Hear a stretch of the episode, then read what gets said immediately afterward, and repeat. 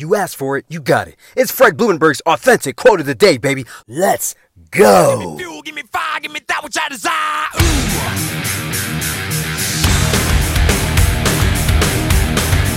What is up? Today is Wednesday, September 30th, 2020. It's the last day of September. And it comes by quick, man. This is my quote of the day. you can find this message on any podcast platform. Also, make sure you go to my website, therealfredlee.com. You want to get to know me? You want to get to know how I stay motivated, upbeat, ready to go, energetic? Go to my website, therealfredlee.com. Today's quote.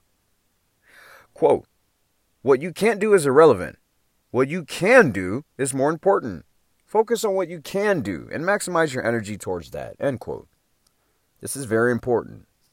I had to really change my outlook in 2015 when I started my entrepreneur journey uh, and when I say change my outlook, I mean I stopped thinking about all the things I could not do, did not have, all the things that I was falling short on, and I started focusing only on what I could do, what I did have, how I can maximize everything I already have.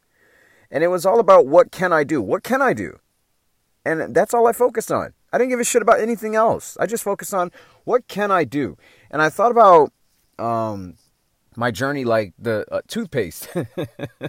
you know the tube of toothpaste that you use? When you get to the end, you try to squeeze out every last bit until you literally can't squeeze anymore and then you buy a new one. That's literally how I perceived my entrepreneur journey. I'm going to squeeze out every last bit at this level and then I'll level up.